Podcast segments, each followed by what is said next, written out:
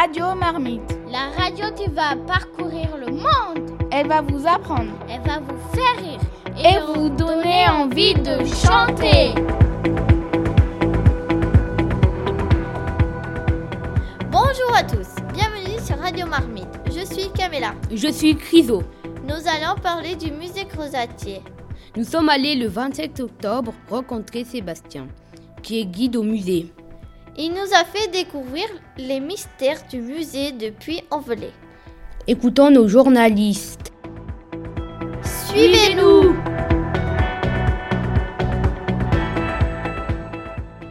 Comment vous avez construit le, mu le musée Crozatier en une journée? Alors, en une journée, ça aurait été un petit peu compliqué. Et c'est vrai qu'il faut vraiment beaucoup, beaucoup de temps.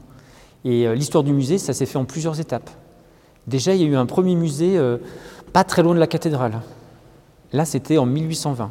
Mais vraiment, voilà, le, le, le gros travaux, c'était avec cette deuxième partie du musée, là où on est en ce moment, qui donne sur le jardin en 1868. Et là, c'est pareil, ça a pris quelques années. Comment ils ont fait pour peinturer juste en haut? Pour peindre tout là-haut, euh, alors là, on ne se rend pas compte hein, si on ne voit pas, mais euh, c'est une peinture qui est au plafond et qui a une dizaine de mètres en hauteur. Donc là, nous, si on tourne notre bras, bah, voilà, on ne va pas y arriver. Mais quand euh, le musée était en travaux, bon, il n'y avait pas tout ce qu'il y a au sol, et ils ont installé des échelles, voilà, des échafaudages, pour que le peintre, lorsqu'il était en haut, bah, quand il était debout, il pouvait peindre. Oh, un éléphant. Oh oui, il y a un éléphant là. Il y a un éléphant et aussi un... Il y a un singe. Alors, moi, je voudrais vous poser une question. Là, on est en train de reconnaître des formes euh, sur cette peinture, cette fresque hein, qui est au plafond. Mais à la base, qu'est-ce que cette fresque représente? On m'avait dit que c'était euh, une galaxie. Enfin, un truc comme ça. On dirait bien euh, une, une soleil avec des formes bizarres. Alors, je rebondis sur ce que tu dis. Si tu dis qu'il y a un soleil. Non, le reste... euh, le, une ciel. Eh ben voilà. Le titre de la peinture, c'est À plein ciel. Je suis trompée. L'artiste, il a voulu représenter un ciel. Merci de nous avoir écoutés. Nous allons voir les momies. Retrouvons nos journalistes. Comment vous avez fait pour euh, mettre les momies dans les sarcophages? Alors, à l'origine, la momie, euh, elle n'est pas venue euh, par hasard au musée. Hein. Voilà. C'est qu'en fait, au puits, il y avait des, euh, personnes qui travaillaient en dehors de France. Il y avait des militaires, des médecins, des inspecteurs des impôts. Et là, c'est un diplomate qui est allé en Égypte pour, un voyage, pour, son travail. Et quand il est revenu en France et au puits, eh ben, il a rapporté, alors dans ses, dans ses grands bagages, eh bien, ces momies égyptiennes. Ça se faisait beaucoup.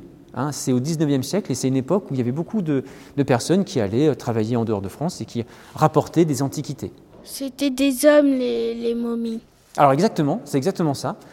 Par le passé, il y a très longtemps, euh, on pouvait n'avoir que des pharaons, que des reines, mais progressivement, les personnes riches, hein, qui pouvaient se le permettre, pouvaient se faire euh, momifier, euh, comme on le voit ici. Alors là, on le sait parce qu'il y a des hiéroglyphes, hein, ces écritures égyptiennes, et sur le dessus du cercueil, on a son nom, c'est Dame Enout. Et euh, voilà, avec euh, cette histoire-là, on sait que euh, bon, bah, occupait une riche maison et, qu'elle a pu se faire momifier. Alors, on pensait que c'était euh, une femme, hein, parce que c'était marqué Dame Enout. Mais en 2015, il y a eu des études de fait sur cette momie. Disons qu'elle est allée à l'hôpital et elle a subi un scanner. C'est-à-dire qu'on voit l'intérieur de son corps. On, on, voit sous les bandelettes, on voit les os. Et on s'est aperçu bah, que ce n'était pas une femme, mais un homme. J'ai retenu des momies que c'était pas souvent que des rois et des reines, c'était des maîtresses de, de riches. Et ils, se faisaient momifier et après, bah, euh, quand on faisait momifier, on enlevait des organes, on les mettait dans des pots de têtes d'animaux. Et aussi, bah, si, si, si tu étais un roi, tu avais souvent des masques comme lui là. Il a un masque autour de sa tête, il a, il a une barbe et il est momifié avec des, des bandelettes. Et il est sur une table, euh, euh, sur un, oui, sur une table, on dirait, avec une tête de lion et des pattes et une queue. Et c'est dans quel pays ça? Ça, c'est en Égypte. Bah voilà.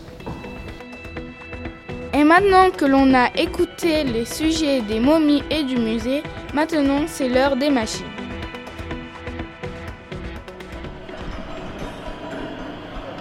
Je vois des, des machines qui font de la musique. Il y a des roues, il y a des. comme des trucs à tricoter, mais c'est pas plus, plus grand. Mais aussi, il y a des. Il y a des grandes machines. Tout en haut, il y a, il y a des machines qui se ressemblent. À quoi ça sert les machines? Alors ces machines, euh, elles sont au musée et euh, on peut parler des, euh, des constructeurs. Alors il y a Pierre et Alexandre Claire. Et eux, ils ont construit ces machines. C'était pour les vendre dans des écoles d'ingénieurs. Il y a longtemps, hein, c'était à l'époque, voilà, en gros, l'époque de la révolution industrielle. Non, non, non, au 19e siècle. Et après, on s'en servait dans les écoles d'ingénieurs pour comprendre les mécanismes, pour qu'ils puissent réparer des machines ou pour qu'ils puissent inventer de nouvelles machines. Donc euh, ça, c'est euh, une première chose. Après, quand on regarde à quoi ça sert, ben, on voit que là, au premier étage, il y a des, euh, maquettes de machines à vapeur. C'est qu'au 19e siècle, on utilisait beaucoup le charbon qu'on brûlait et ça faisait tourner des roues pour les usines, pour les locomotives. On voit une locomotive ici. Voilà, donc c'était pour comprendre les machines à vapeur. Après, les autres euh, éléments, bah, on a des, roues qui sont dentaires et c'était pour voir un peu tous les mécanismes qui pouvaient transmettre le mouvement, parce qu'on voit des, roues qui entraînent d'autres roues. Et on voit aussi euh, pour transformer le mouvement. Des fois, ça monte et ça descend, puis ça se transforme en mouvement euh, où ça tourne. Donc, c'était vraiment pour, pour étudier tous ces mécanismes à l'époque. Et maintenant, bah, c'est pour que nous, on puisse voir ces mécanismes. Radio Marmite, La radio qui va parcourir le monde, elle va vous apprendre elle va vous faire rire et vous donner envie de chanter. Oyez, oyez, venez voir la marmite casserole et méthode de radio. Radio Marmite est une radio pour apprendre, pour danser et pour rigoler. Voici quelques blagues pour rigoler et quelques chansons pour chanter. Lucie rentre de l'école et dit à son papa Papa, papa, on doit aller chez le médecin. Le père répond Mais pourquoi? La maîtresse a dit que je dois soigner mon écriture. Toto se promène avec son papa et dit Papa, papa, t'as vu la moto? Oui, j'ai vu Toto. Papa, papa, t'as vu la dame et son chien? Oui, j'ai vu Toto. Papa, papa, t'as vu? Oui, j'ai vu Toto. Bah alors, pourquoi tu as marché dedans? Et voici quelques chansons.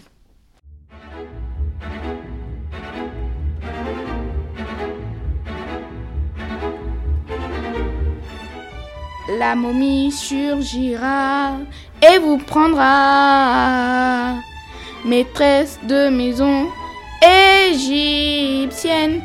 C'est une maîtresse de maison égyptienne.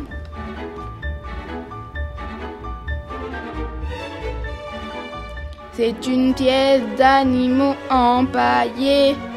Ils vont te fixer, t'admirer pour te manger. Surtout les tigres, les lions et les serpents. Je vois un grand serpent.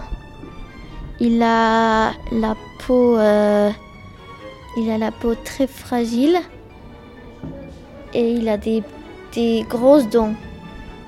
Je vois euh, comme une panthère. Il fait au moins un mètre et il est en train de, de rugir et de regarder euh, le tigre. Là, je vois un renne. Je crois qu'il fait au moins 1m30. Il vient de Europe du Nord et Amérique du Sud. Il peut, me, il peut mesurer jusqu'à 1m30. Son poids, c'est 180 kg.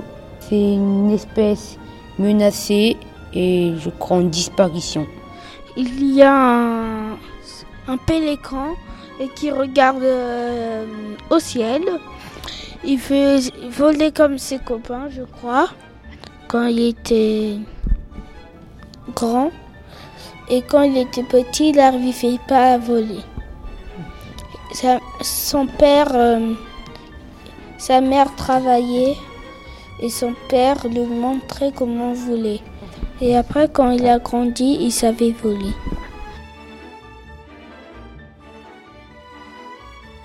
Je voulais poser une question. Les animaux, c'est vrai ou c'est faux? Alors, euh, les deux, c'est vrai et c'est faux. C'est-à-dire que pour euh, naturaliser un animal, ou alors on dit aussi empailler, eh bien, il faut qu'un animal meure. Par exemple, le renard, eh bien, euh, on peut imaginer que bah, renard est mort, et après on l'a, alors pas donné au musée, hein, mais il y a des personnes hein, qui sont occupées de récupérer sa peau, juste la peau. Euh, alors peut-être les griffes aussi, hein, souvent il y, a, enfin, il y a quand même souvent les griffes associées, et la peau, bah, ils vont la préparer pour que justement elle reste bien en état, hein, qu'elle puisse durer le plus longtemps possible. Et à partir de là, bien, euh, les personnes vont fabriquer un squelette en bois, en bois et euh, un peu en métal aussi. Et à partir de ce squelette, eh bien, ils vont euh, insérer la peau. Donc c'est un peu vide, hein, et après ils vont remplir l'intérieur avec bah, des, bah, on dit de la paille, hein, mais ça peut être plein d'autres choses, hein, d'autres éléments végétaux. Et après ça va faire la forme de- du renard. D'accord? Donc c'est vrai parce que c'est la vraie peau, mais l'intérieur est faux. Donc c'est un peu les deux. Mais comment il tient debout? Alors la première étape, c'est de fabriquer un squelette. Alors euh, il peut y avoir euh, justement les pattes qui sont faites avec des tiges, alors soit en bois, soit en métal. Et du coup, bah, il tient déjà. Si tu veux, là, si on le désossait complètement, si on enlevait la peau, bah, on verrait euh, un squelette qui tient euh, tout seul. Et après, bon, on va l'habiller avec sa peau et puis l'intérieur, donc la paille. Est-ce que c'est pareil pour les oiseaux qui sont là? Alors c'est le principe est le même, mais euh, plutôt que d'avoir un, un vrai squelette, c'est plutôt des fils métalliques qui vont être insérés. Ça fait comme une espèce de maillage, et, euh, et la- les fibres vont être enfin le- les fibres végétales vont être introduites après. Donc il n'y a pas un vrai squelette, mais euh, comment dire, c'est du fil de fer qui euh, qui serre un petit peu le- la peau. Quoi. Mais comment les, les cerfs, ils arrivent à tenir leurs cornes sans tomber? Bah après, les, les, les bois, donc euh, pour les cerfs, et les daims ou les chevreuils, on parle de, de bois, et ben ils sont fixés euh, dans, le, dans le crâne, mais ce n'est pas le vrai crâne hein, du coup. Donc c'est euh, c'est aussi euh, une structure en, en bois, j'imagine. D'accord. Et c'est euh, c'est vissé en fait dans le bois, tu vois, comme, euh, comme une sculpture en fait. Mais à quoi ils servent d'être là?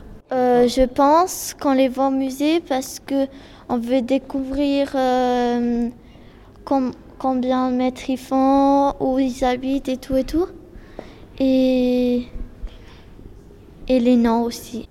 Mais il y a autre chose de très important, c'est que pour nous, c'est important parce que les animaux sauvages, bon, on sait qu'il y en a qui existent, mais il y en a, en fait, ils sont quand même en voie de disparition.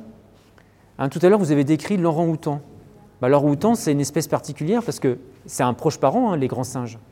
Et euh, il vit dans des forêts euh, en Indonésie, euh, sur des îles en Indonésie, mais c'est une espèce qui est en, en danger, hein, en danger d'extinction.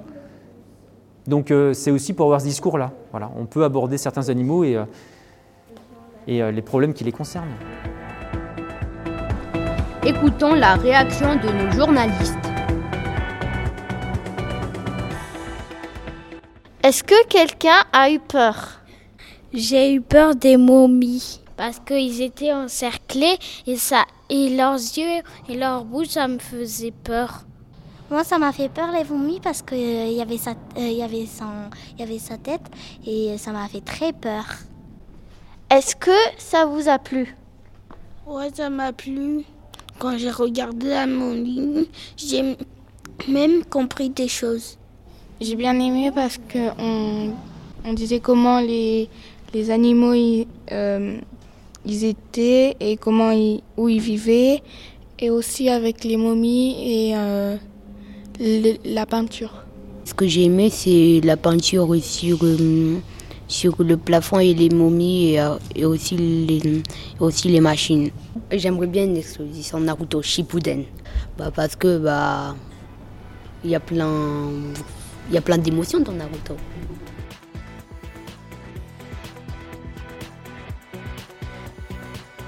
Merci d'avoir écouté notre émission spéciale sur le musée Crozatier. Nous espérons que vous avez appris beaucoup de choses. Cette émission a été réalisée par Priscille, Adonai, Noriel, Hermela, Camilla. et Chrysophrase et encadrée par Florian. À bientôt